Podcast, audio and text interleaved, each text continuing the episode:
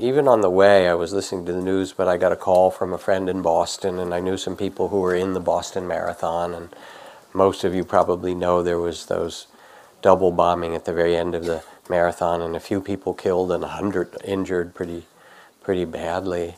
Um, and I'm curious how many people know folks in Boston or feel like you're affected by that in some way, just to know. Half the room, yeah. Um, yeah, I knew some folks running the marathon, and um, so first I asked that we just light some candles up here, and maybe both now and at the end we'll just do a little bit of practice of compassion to hold in your heart all those who are frightened, all those who are injured,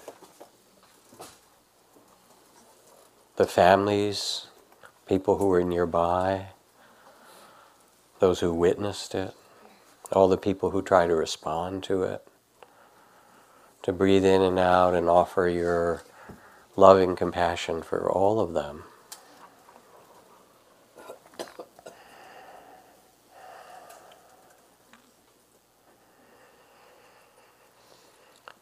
Because even if you don't know someone in Boston, in some way, they're still your family. The Mother Teresa said, the trouble with you is you make your family circle too small.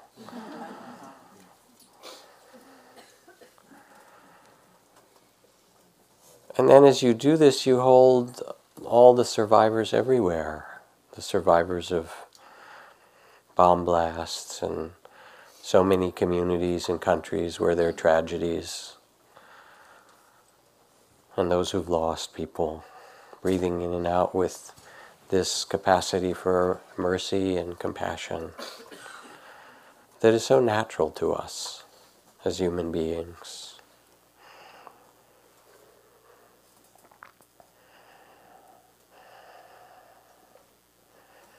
held in compassion. May their fears and sorrows be eased, every one. May they be healed.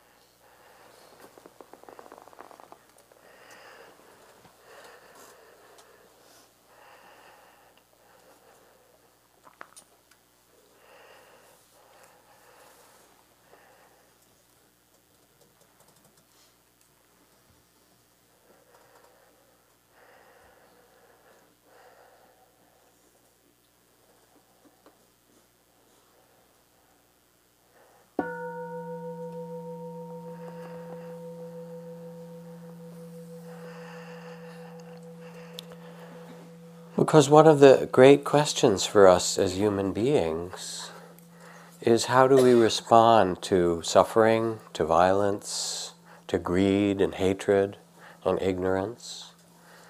Do we add to it? Do we respond in a way that fuels it? Or is there another way? Um, you know the old Gandhi bumper sticker that you see around more in Berkeley probably than anywhere else. It says, you know, an eye for an eye and the whole makes the whole world blind.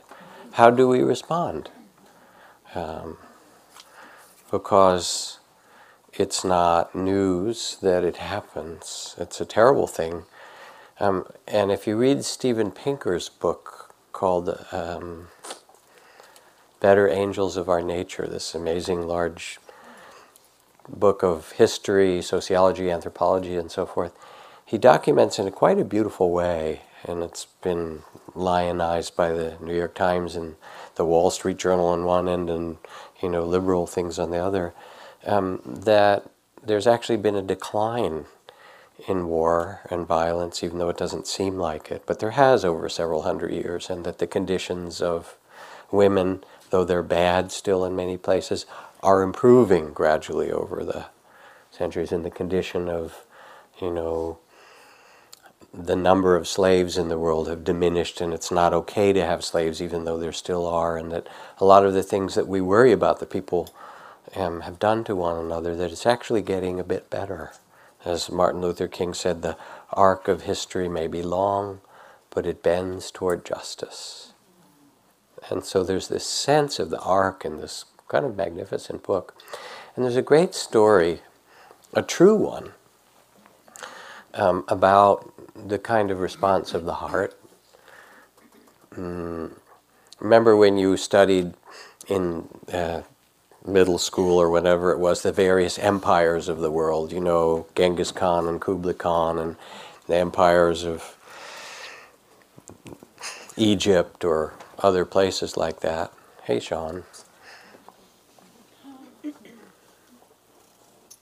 Okay, we have um, uh, emergency and we need to have one car moved as soon as possible. A gray Scion 5 ETJ 821. Anybody have that car? Would you please? And then come back in. Thank you for doing that. Somebody's got to get out.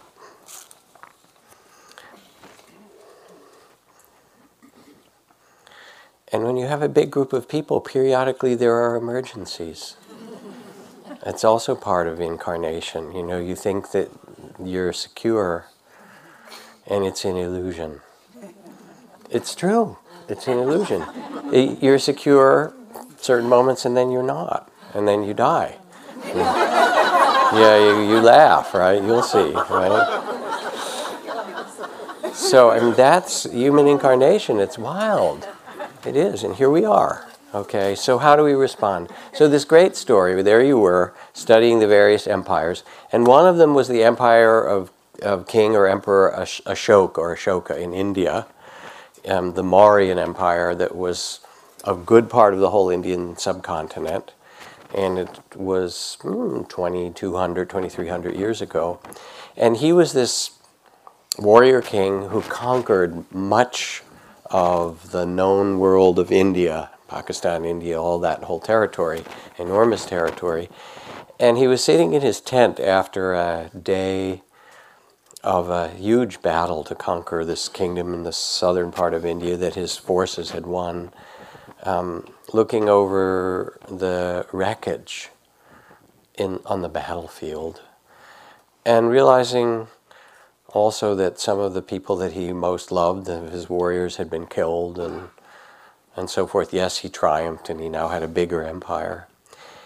And across the edge of the battlefield, absolutely peacefully walked with his bowl in his hand, walked this Buddhist monk in his robes, those kind of bright orange robes. And King Ashoka, as he wrote about this, witnessed this and watched this monk walk so beautifully and peacefully. It's like when Thich Nhat Hanh came here and there were 3,000 people on the hillside waiting for Thich Nhat Hanh, waiting, waiting. Let's the, the teacher's going to come, and he walked up the road so mindfully, and everyone went, "Oh, yes, right. That's what it's like to be so present." So here was this monk walking, and Emperor Ashok, King Ashok, reflected, and he said, "I who now, you know, are the emperor of lands as far as I could travel, can't sleep at night because of the." loss of friends and the fears and the tragedies I who have wealth beyond imagination um, have an unsettled heart.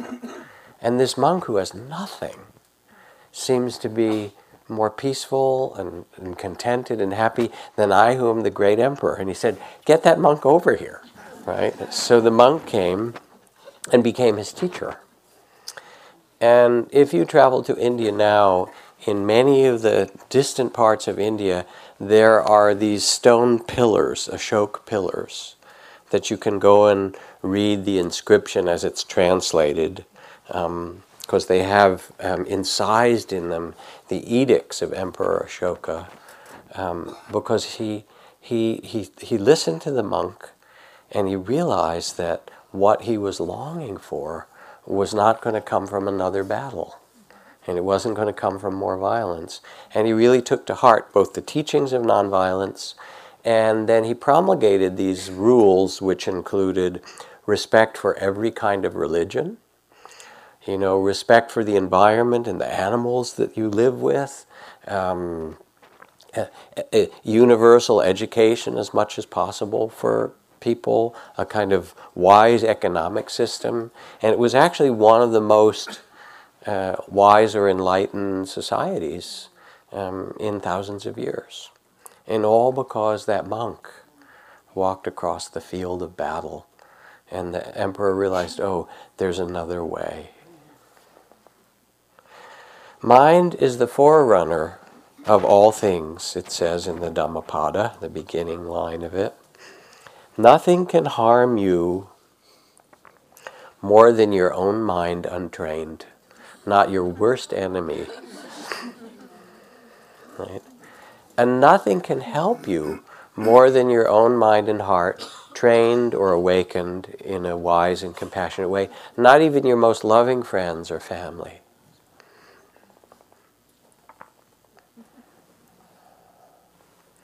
So there's a way in which the way your mind and your heart holds the sufferings and the beauty of the world because it's full of almost unbearable beauty and then the ocean of tears it's got the whole range. That's what human incarnation offers you. How do you respond to the suffering and the beauty of the world? Can you appreciate and love the beauty of it? You're here for such a short while, really. You know, and that's the wild thing, too. Um, it seems very long when you're a kid between one birthday and another. You know how long it seems? And then it starts to like shorten, right? And it does not so long anymore you're not here for that long. So there's this magnificent, beautiful, amazing human life, but also the ocean of tears. And how do you respond when your measure of suffering comes? Because it will. Loss, um, play, praise and blame, gain and loss, pleasure and pain, fame and disrepute, joy and sorrow, birth and death around you, and then your turn um, how do you respond? Anybody not have that? By the way, just check on this, see. Here.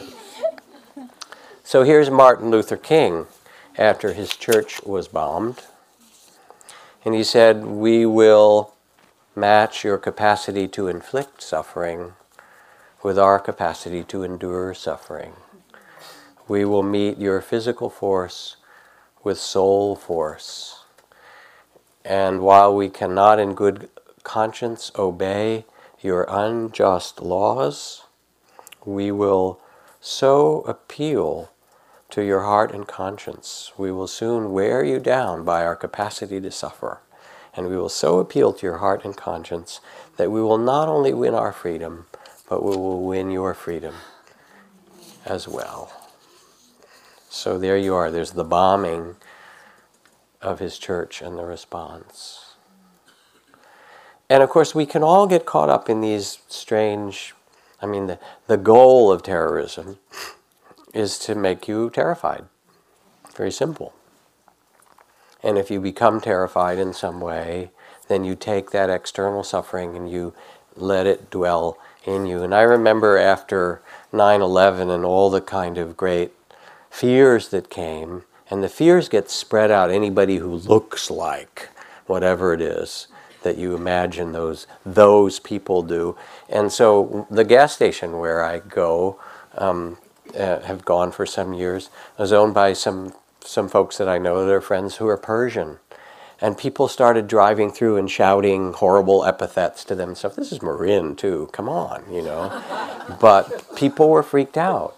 And then in that fear, it becomes us and them in some way.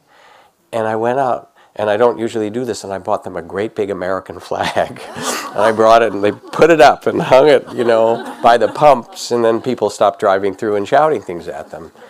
Um, but how, you know, how do we respond?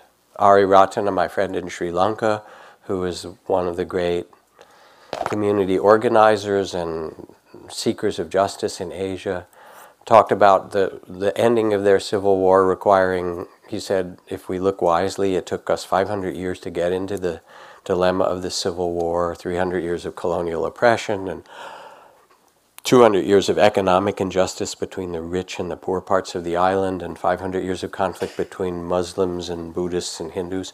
So it will take us 500 years to undo it.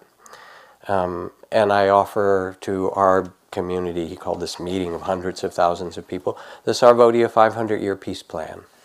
You know, 10 years of ceasefire and 25 years of rebuilding roads and schools and 50 years of learning each other's languages and righting the economic injustice. And he said, after 100 years, we'll see how we're doing. and it's so beautiful because it's not, as I say when I tell this story so often, it's not about the next election cycle or the polls or something.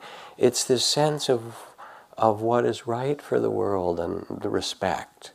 And I've been involved and because there's conflict in Burma, and I'm part of some foundation and doing some work in Burma, when you lift the lid of oppression of their had this horrible military dictatorship, then the divisiveness that's been kept down by the military, whether it's in Yugoslavia or in Egypt between the Copts and Coptic Christians and the Muslims, or it's the Sunni and the Shia and the Alawites in Syria or wherever it happens to be, um, then unless they're dealt with those old ethnic um, prejudices, and conflicts re-arise as they have in Burma. And so the, there started to be this rising wave of violence against Muslims in Burma. And unfortunately, some of the Buddhist monks in Burma kind of got on that bandwagon because it's a way of getting power, you know, rile everybody up and so forth. And you think Buddhist monks, like they're not supposed to do that, right? But every generation there are Buddhists behaving badly. There are. I mean, it's not like it's not a big number, but they're out there, you know, and I, I know their names, but anyway, we'll leave that aside. And so um, I got um, some teachers that I've been connected with and other colleagues and friends and so forth. And we got wrote a letter together that was published with their pictures in full page color in every newspaper in Burma with Thich Nhat Hanh and the Dalai Lama and Ariyaratne and various other great Buddhist elders from around the world, all there signing it, saying Burmese to the to the Burmese people, we respect your lineage of uh, thousands of years of dignity and nobility. We understand that you carry the the teachings of the Buddha of respect as well for every being in the society of the teachings of nonviolence and not harming, which are so central to the awakening of the Buddha and to the awakening of all beings. And in these times that are so difficult, we both want to admire and encourage you, all of you, lay people, monastics, monks, and nuns, to stand up for that dignity and nobility that is your heritage and your birthright. And it was all published in there might have worked, might have helped a little bit, because recently um, I got news that there's this whole um, young generation that has baking, been making T-shirts. Um, you know, some of them with pictures of the Dalai Lama and other things on that say, um, "No racism and violence will come from me," and then printing them by the thousands and distributing them and that there's something really good in the hearts of most people when it's reminded and it's touched. So it's very clear that for this world, um, the outer developments that we all benefit from, modern technology and World Wide Web and computers and nanotechnology and biotechnology and all the wildly new capacities we have have to be matched by an inner development. Talk about this almost every Monday, that um, the outer technology can still be used to continue warfare. Cyber war now we're going to have, and you know, we'll have bio war and all those things, and to continue racism and tribalism and environmental destruction. It doesn't stop that that only stops when the outer development is matched by the inner development in which we as human beings begin to recognize that it's us, as Mother Teresa says, that it's our family, it's our biosphere, it's the water that we share, the groundwater, the air that we share, you know, all the stuff from the Fukushima um, meltdown in Japan drifts over and lands on the coast of Oregon, um, and we can't separate ourselves from the rest of the world. So, our human identity actually has to change from the kind of um, primitive brain, if you will, the reptilian brain in there that's like very small and tribal, you know, and says, okay, only people that I know and I'm related to and the rest are the enemies. And this tribal way of being, which may have served quite fine for, you know, 100,000 years or something, it ain't working. Or as they say, how's that working for you, you know, as human beings? It's not. So here we come to meditate. This was all sort of the preamble to what I was going to talk about, but it seemed important to speak of tonight. Um, here we come to meditate, and we sit in the middle of this mysterious human incarnation we've been given. And the point isn't to have some particular great meditation experience, although sometimes that happens, and it's a lovely thing, but then it passes, right? You've noticed that, haven't you? right? So you could try to grab it, but oh, I got it, I got it, I got to keep it, but it doesn't work, right? So instead, you become the loving awareness that says, oh, waves rise and pass. Poem. I breathe in rain, I breathe out green. I breathe in wind, I breathe out blue sky. I breathe in laughter, I breathe out happiness. I breathe in tears, I breathe out poetry. I breathe in daughters and sons. I breathe out hope. I breathe in words. I breathe out mountains. I breathe in fire. I breathe out clouds. I breathe in oppression. I breathe out liberation. I breathe in ink. I breathe out veins. I breathe in Buddha. I breathe out Mexican. This is Arno, Arnaldo Garcia, a Mexican Buddhist. You know, and it's beautiful because it's got all those parts that you are the Buddha and also that you are the weird individual person of your particular identity for a while anyway in this incarnation, and you get all of that. And when you sit, you sit in the midst of this. And in a way, the question is well, then, who am I? You know, who am I really? Poem I read all the time from Juan Ramon Jimenez. I am not I, yo no soy yo, I am not I. I am this one walking beside me, whom I do not see, whom at times I manage to visit, and at other times I forget. The one who remains silent when I talk, the one who forgives sweet when I hate the one who takes a walk when I'm indoors, the one who will remain standing when I die. And even though you don't exactly know what he's talking about, you do know. You know that there is some spirit in you, some knowing that, you know, even if you're caught up in something, you know that that's not the whole story, that there's some bigger perspective. Or even when you're stuck, I mean, there is Nelson Mandela or Aung San Suu Kyi, 17 years of house arrest. And she said they never really had me in prison because I never hated them. So they, you, they can't imprison your spirit. So here we are in this mystery. And you come to meditate, and people bring their spiritual longings and their questions. And for some, they've heard the teachings of the Buddha bringing liberation from suffering, from birth and death, the deathless. For others, it's more a longing for beauty.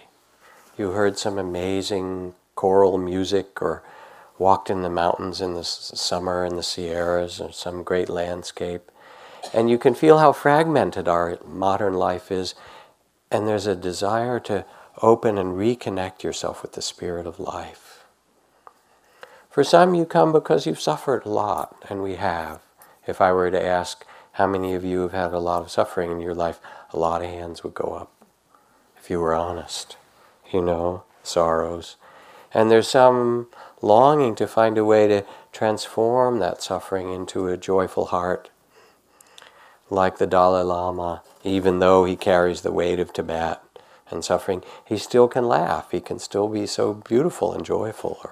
Or Ghosananda, my teacher from Cambodia, who had this incredible radiant smile and beauty even though he went through all of the Holocaust of Cambodia. So we're longing for some liberation, something greater than our troubles. Or just wanting to love for some people. You know that thing, right? To live fully, to love fully, or be awake. The habit of going to sleep, we notice, being half awake, and really wanting to live in a, an awake way or a free way, or maybe looking for dignity and justice for ourselves and respect for everyone in the world.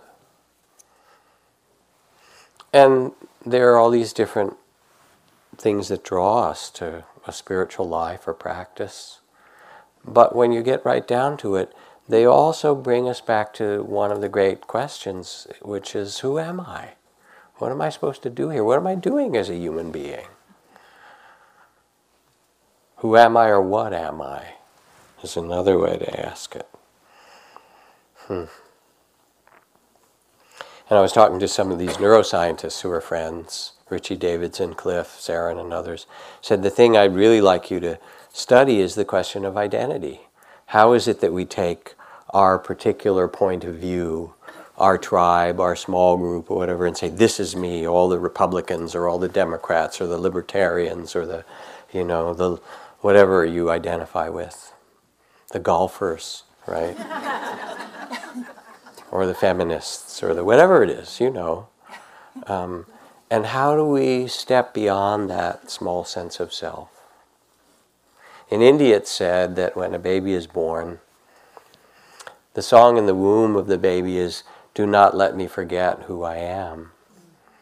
And then the song changes after the baby's born, Oh dear, I'm forgetting already. You know. And in Bali, where I lived for quite a while and different longer periods with my family and my daughter when she was little and studying Balinese dance and all these great things. Anyway, in Bali, they say that people who are closest to the gods are young people and old ones who are returning back to, you know. And the ones who are farthest from the gods are middle aged people with mortgages, basically. you know, forget who you really are, right? So, one of the best books I read in the last few years, and I read pieces from it, is Greg, Father Greg Boyle's book, Tattoos on the Heart. He works with uh, Homeboy Industries in LA and with these gang kids. And so here's a account. He tells all these stories, and he said, I'm working with these kids, in this tough, you know, gang kid comes in. His walk is chingon, high gear, head bobbed side to side. He's like, you know, I'm tough man. Sits down with a scowl and I just look at him and I say, What's your name? Sniper. He sneers. You know, sniper. Okay, look, I'd been down this block before. I have a feeling you didn't pop out of your mom and she took one look at your ass and said, Sniper, so come on, dog, what's your name? Gonzalez, he resent, relents a little. Okay, now, son, I know the staff here call you by your last name. I'm not down with that. Tell me, mijo, what's your mom call you? Cabron. There's even the slightest flicker of innocence in his answer. Oye, no cabe duda. But son, I'm looking for birth certificate, not looking for birth certificate here. The kid softens. I can tell it's happening, but there's embarrassment and a newfound vul- vulnerability. Napoleon, he manages to squeak out, pronouncing it in Spanish. Wow, I say, that's a fine, noble, historic name.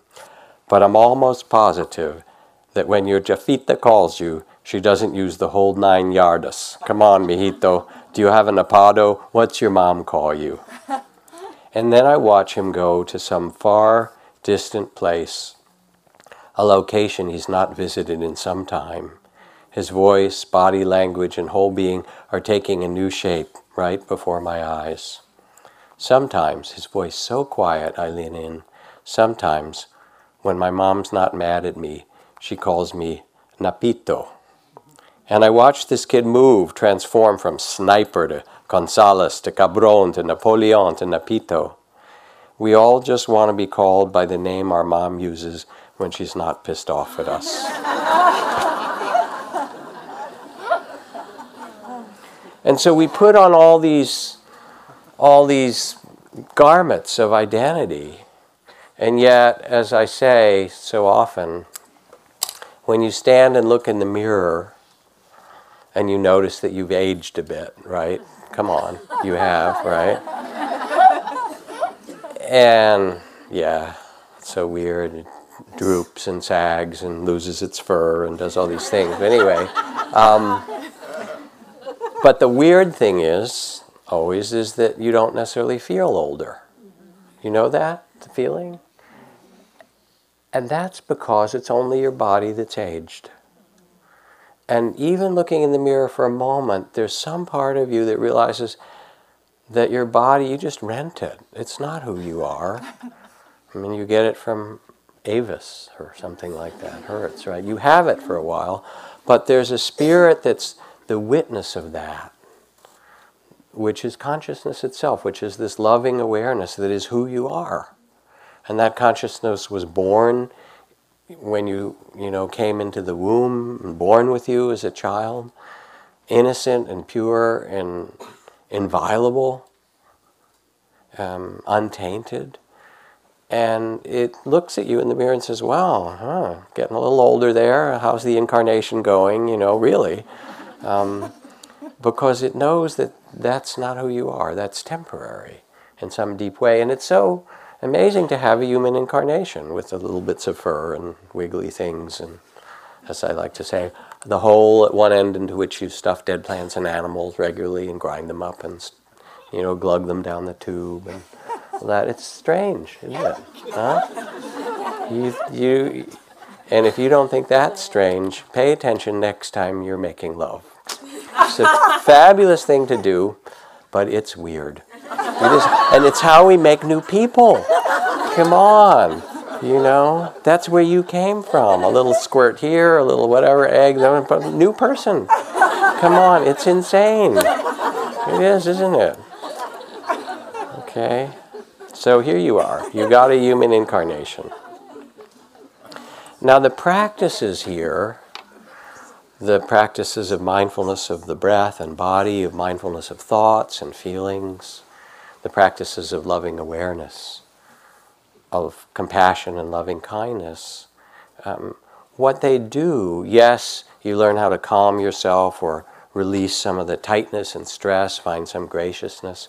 But most fundamentally, what they do is they invite a profound shift of identity. From the body of fear, it's called that small sense of self, and all the history and trauma that you have, which is genuine, your unworthiness.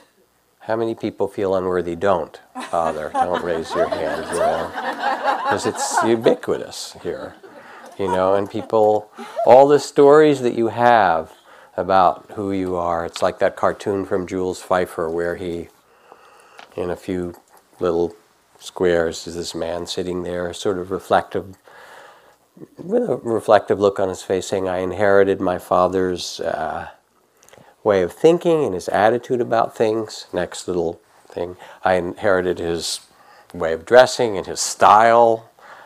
I inherited my father's uh, artistic ability and his um, drive and ambition. And then, and I inherited my mother's contempt for my father. You know? There it is, you know.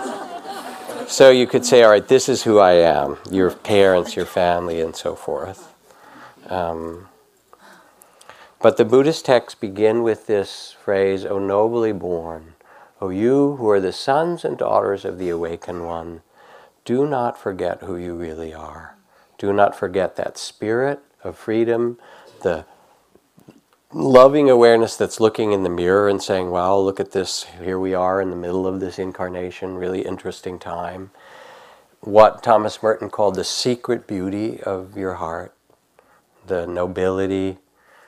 Um, and I love the story of Ram Dass um, coming back from being with his guru in India years ago, author of Be Here Now. And he'd gone to India as this Harvard professor and met this guru who was quite an amazing being from every all the friends I had who were with him. Um, and he said, the, the, this guru looked at me with, in India they call it the glance of mercy, with so much love. He said, I, I could hardly fathom it. And yet he could read my mind, he knew everything I was thinking, and he still loved me. you know, that now there's something, right? and um, after a year or two or whatever, he kind of urged Ram Dass to go back to America and begin to teach, as he did and became quite famous in the 60s and 70s. And Ram Dass said, I'm not ready, I'm too impure, I have to, a lot more inner work to do, I'm too neurotic, and, and so forth. And his guru got up from the bench where he was sitting, peered at Ram Dass very closely, and then walked around him really slowly, kind of looking him up and down. Took about five minutes, kind of looking at all different parts of him, and then sat back down, smiled, and said, I see no imperfections. It's such an amazing thing to say to a human being. To see that beauty that was born in you and that can't be lost. And you can forget it at times, but it's there. It's that human spirit. So, the invitation of meditation, yes, again, calming insights, understanding comes, but also it's a shift of identity where you can hold yourself more lightly. You know what it's like to lie out in the grass and look up into the Milky Way, right? I like to do it and pretend actually that I'm on the bottom of the planet held on by the magnet of gravity, right? And I'm looking down into space. You know, it's really wild because you are actually. There's no, you know, whoa, look down there, right? But, you know, or you go way up in the mountains, you know, whether it's the Milky Way or the high mountains or something, and you get a big perspective. And here we are, the ant people, worried about all these things and so forth. And you're part of something so huge and magnificent. Now, it doesn't mean that the meditation invites a kind of spiritual bypass or end run on your humanity. You also sit and you get the ocean of tears and your grief and loneliness and the pains of your body. And you have to learn how to bring a loving awareness and a fearless presence to, you know, the measure of sorrows you have. My teacher Ajahn Chah said if you haven't really wept deep, deeply, you probably haven't been meditating for very long. You know, so that's part of it. And um, or the poet Hafiz who says, you know, do not abandon, don't surrender your loneliness so quickly. Let it cut more deeply, let it ferment and season you like few human ingredients can.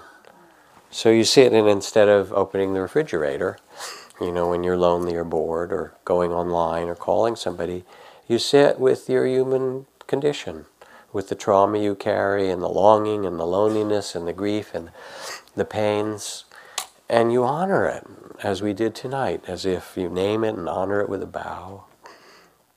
Not as a bypass, and yet, as you do, as the mind quiets and the heart softens, you also discover that it's not who you really are.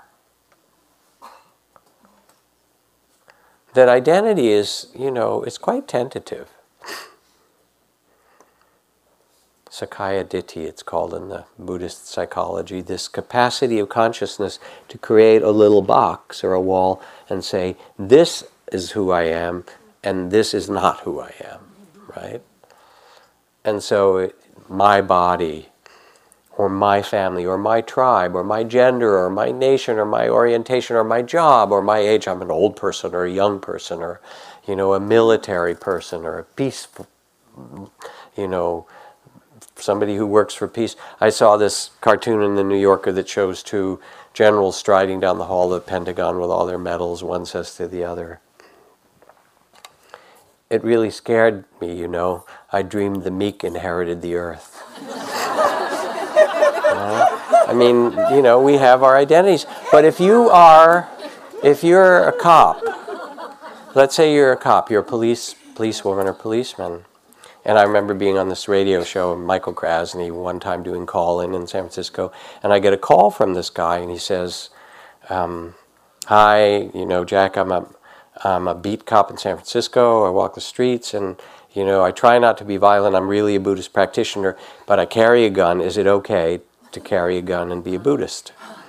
And I said, I hope so. You know, I'd like a lot more like you. He said, I really don't want to be violent and I try to minimize, you know, I try to help people, whatever. But here you are. If you're the cop and you go home and you can't take your badge and your gun off and just be dad or mom or husband or wife or whatever it is in your family and you insist on keeping that role, your family ain't going to be very healthy or last very long. It won't because it's just a role. Um, and so we have all these different identities. Um, there was this study, I talked about it some weeks ago, that was done, a group of students, you know, it's, that's of course who they study, right, at some university or other, was invited to take a, a difficult math test and the women who were invited, it was a group of women who were also Asian American women. Okay, and they were going to take this difficult math test, and just before they sat down to take the test, half of the group, a little line was dropped in. We're really glad that you're going to take this test, um, and uh, of course, you know that. Um, people from Asia or Asian American and so forth do very well in math, so enjoy the test, right? next half the group sits down and says, We're really glad you're going to take this test. We know math is a little hard for women, but we hope we wish you well. Okay, same Asian American women. The ones who, who heard the it's hard for women and identified as being a women, their scores were 25% lower than the same group who identified with being Asian. What you think of yourself starts to make the way your life unfolds. You understand that? Julia Childs. Because in our country, it's like after 9 11, our president said the best antidote to 9 11 is to go shopping, right? Remember that? That's our national response, okay? Julia Childs writes In department stores, so much unnecessary kitchen equipment is bought indiscriminately by people who had just come in for men's underwear. You know? And we're consumers, and we're taught to be. So that's who you are. You are a consumer. The more you have, the better, right? Well, okay, that's an identity. But who are you really? Who are you? What does it mean to step back from the different roles you play, which are you want to play beautifully? You want to be a teacher, you want to be a student, you want to be a lover, you want to be a caretaker for nature, you want to, you know, all the beautiful things you can do for a human being, but you want to hold them lightly. And then you say, well, in my family, you know, I mean, I love the story that I tell from Ram Dass, where somebody asked him, you know, Ram Dass, here you are teaching all these Hindu things about, you know, chanting to Ram and Sita and Krishna and the Bhagavad Gita and stuff, but weren't you born Jewish? I mean, what about your Jewish heritage? And he was bar mitzvahed as I was, you know, and had this Jewish upbringing. And he said, you know, that's beautiful. He said, there's lots of great stuff in the Jewish tradition, as in all the great spiritual traditions. And there's the Hasidic teachings and mystical teachings, and there's the Kabbalah and so forth. He said, but remember, I'm only Jewish on my parents' side. and it's a, it's a very you know, he was quite witty before his stroke. He had this great gift. But also, there's something quite profound in it because who you are is not limited by your parents. And it's not limited by your childhood, and it's not limited by your body. And so the invitation is to remember who you really are the innate compassion you know, and not to get too proud about it or something. This is a study from the University of Chicago where they sought to find out whether a rat would release a fellow rat from this really constricted enclosure. So there was a, a rat in a big cage, and you know, doing okay as cages go. And then there was a rat in this really uncomfortable, tight part right next to the cage. And the rat in the big cage, there was a lever that it could push without any reward. It was poking around, and then it would release the other rat. And it learned to do it. And then when they'd put rats that were stuck in there and would squeak, it would go over and release them because it didn't, it, whatever reason, it thought it should, you know, it should release them. They should be free. And they would give the free, the rat that was free roaming in the cage, uh, chocolate chips. Where's my cookie, my chocolate chip cookie? Anyway, they'd give it chocolate chips. And not only would the rat release the other rat, but most rats they'd give it five chocolate chips, and it would save one or two chocolate chips for the rat that it released. So, I mean, I know you're compassionate, but you know, don't take it like too, you know, build it up too big, right?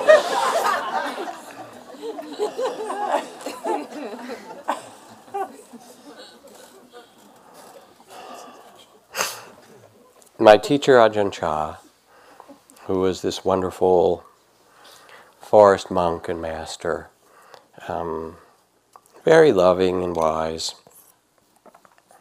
He practiced uh, in a quite ascetic tradition. We were in a in the tradition of forest wanderers, um, and so we lived very, very simply.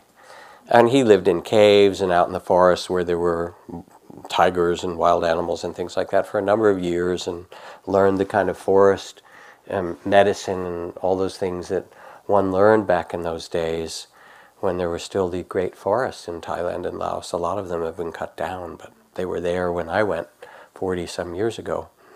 And um, after traveling and training and having all these insights and learning all these things and meditative samadhi experiences and jhana and so forth, he went and found the greatest meditation master of the time, this other Ajahn named Ajahn Mun.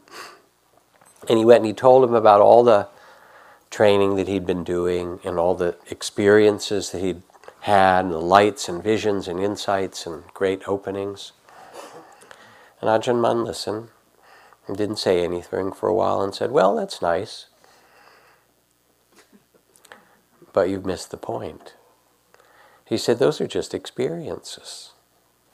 And the real point is to ask, to whom do they happen? Who are you? Who is the witness to these experiences? Because experiences are like going to the movies romantic comedy and war movie and tragedy movie and, you know, um, documentary and all these kinds of movies. And then they're gone. But who is it that witnesses? Who are you? And then Ajahn Mun instructed Ajahn Chah, my teacher, to turn his attention back to the witnessing, what I was calling loving awareness tonight. And Ajahn Chah's phrase was to be the one who knows, to be the knowing. And to rest in the awareness that sees thoughts and feelings, pleasure and pain, gain and loss come and go. To rest in your Buddha nature, which is spacious and timeless and open and filled with a kind of natural connection because it's not this small sense of self, not the body of fear. And then you can honor your incarnation. But you know how it is you're in conflict, you're in difficulty, and then you take a walk, you take a deep breath. You do a few moments of your mindfulness meditation.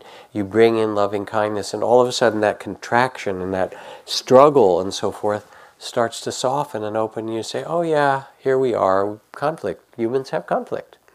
She wants that, and he wants that, and you know, we have differences, and we work them out in some way or other.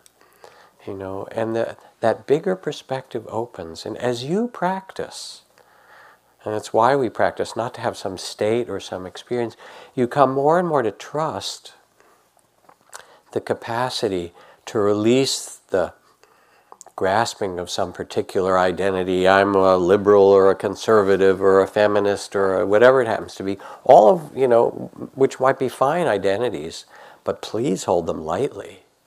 The Buddha said, Those who cling to their views and opinions not only suffer, but they go around the world annoying other people.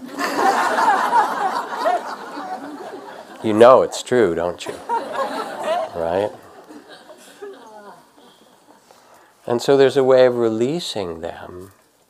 And as you do, what begins to blossom quite naturally is a sense of calm and ease, not because the thoughts stop. They can stop sometimes, but then they start up again. The mind secretes thoughts like the salivary glands, gland secretes saliva.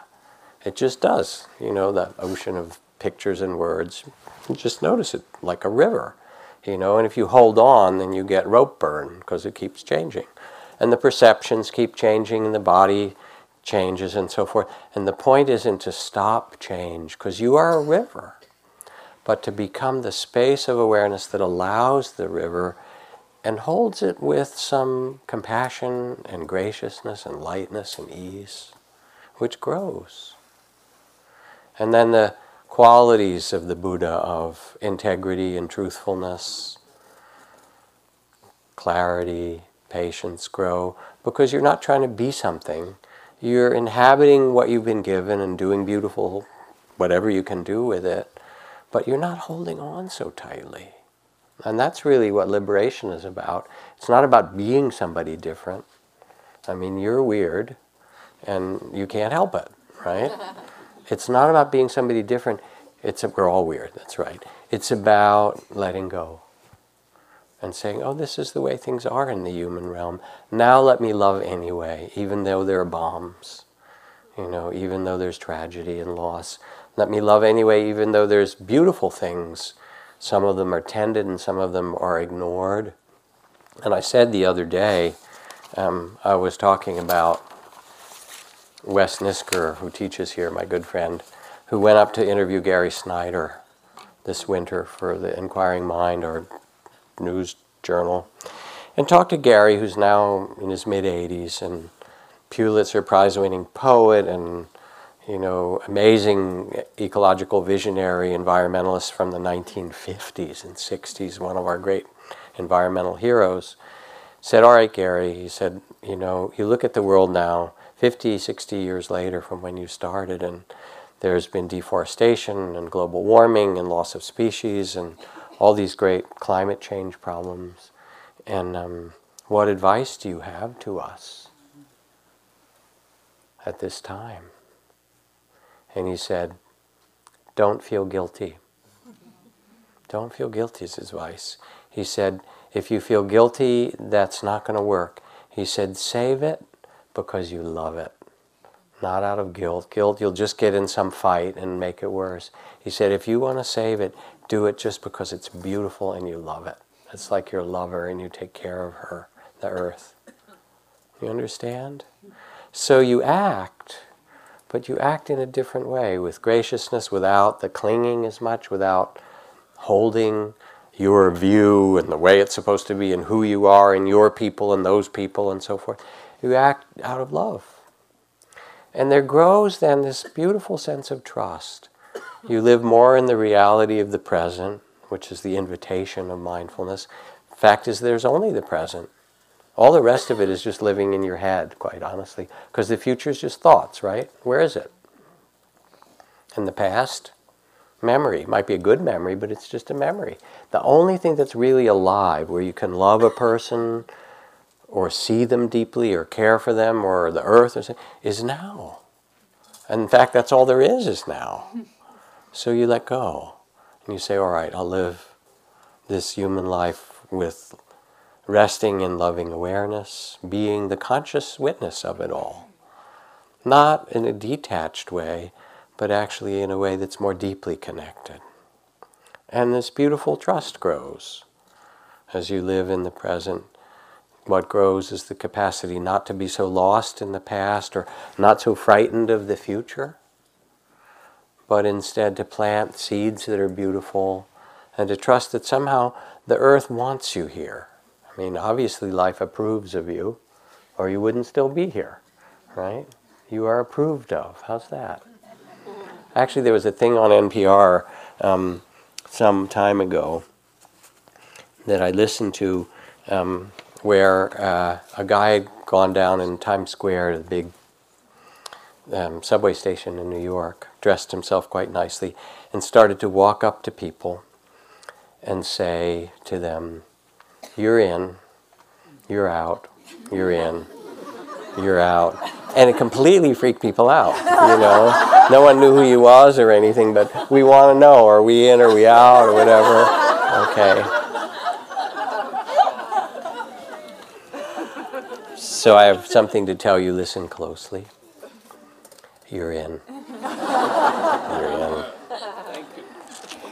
Poet Deena Metzger writes Give me everything mangled and bruised, and I will make a light of it to make you weep, and we will have rain, and we will begin again. And even with the tragedies and the sorrows, it's not the end of the story. Humanity has had tragedies and sorrows, and we continue. Life pushes itself up through the cracks in the sidewalk and through your heart and body. Your inviolable spirit lives. And um, when you sit and let yourself quiet and touch, you feel a part of that. So, one last story, and then we'll sit for a moment again, a minute with uh, compassion for Boston and all those there. And this is a story from Barbara Kingsolver.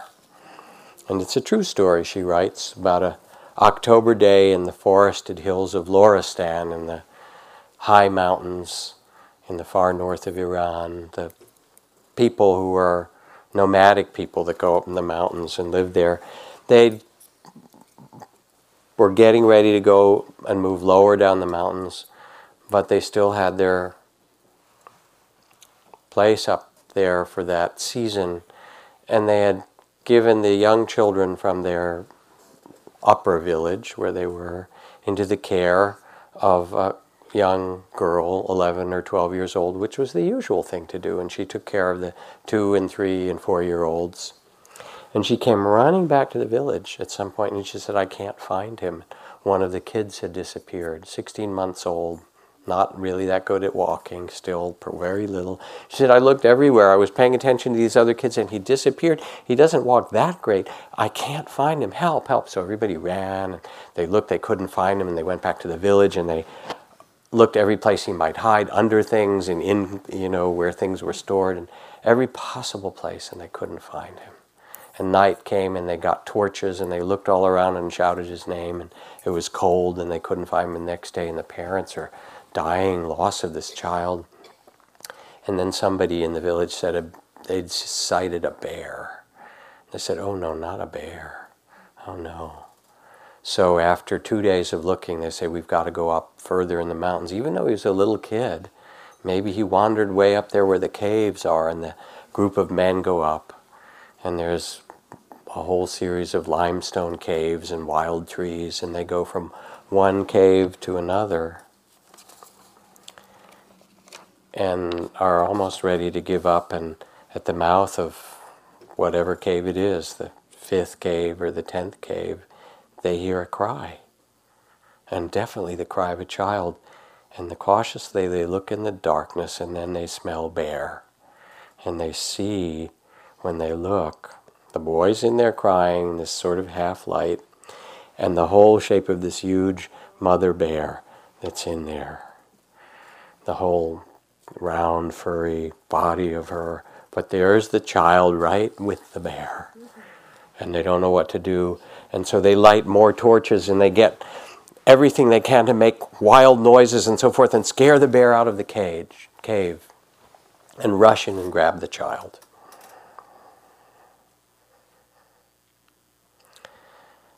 And took him out and praised Allah.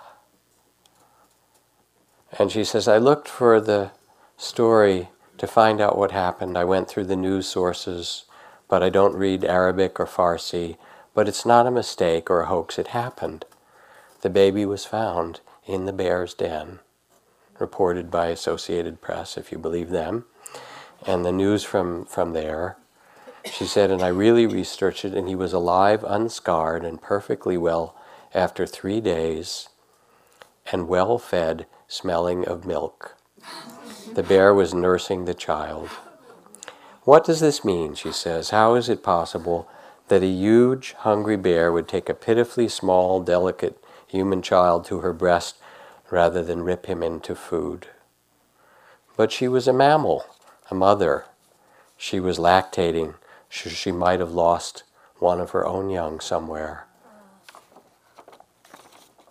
So she was driven by the same pure quality of maternity to take this small, warm neonate to her belly and hold him there gently. Now, you could read this story and declare impossible, even though many witnesses have sworn it's true. Or you could read the story and think how warm lives are drawn to one another in cold places, and think of the unconquerable force of a mother's love, the fact of the DNA code that we share in 98% measure with other mammals. You could think of all that and say, of course, the bear nursed the baby. He was crying from hunger. She had milk. Small wonder. So let's just sit for a minute.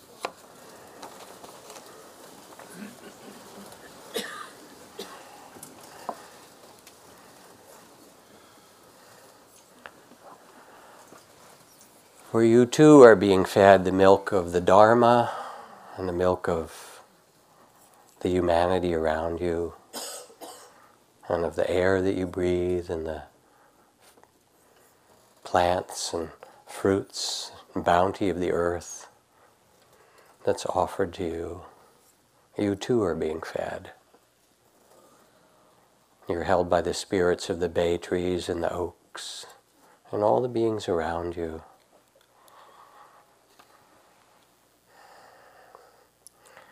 And you're asked to live wisely, to respond to the ever changing praise and blame, and gain and loss, and pleasure and pain, and birth and death, with a compassionate heart, with nobility and dignity, your Buddha nature.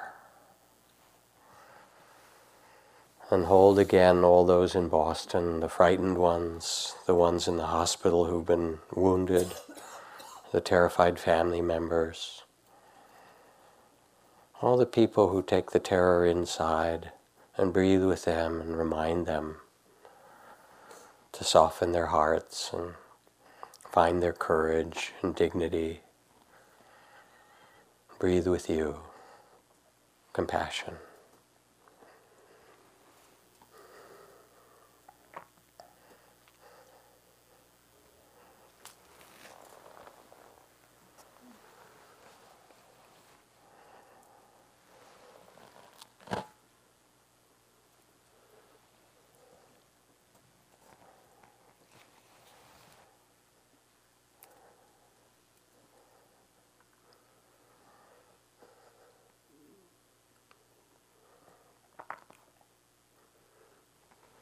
And whatever compassion you would offer to them, also offer it to yourself.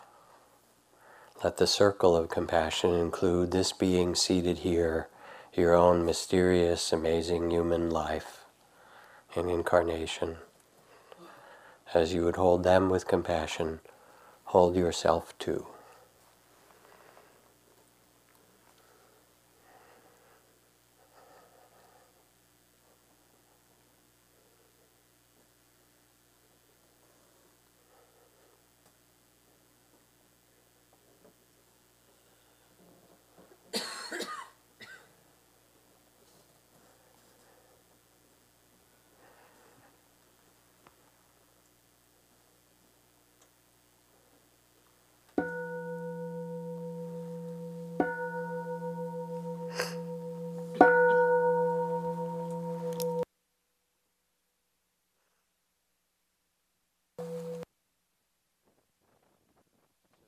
Thank you for your kind attention.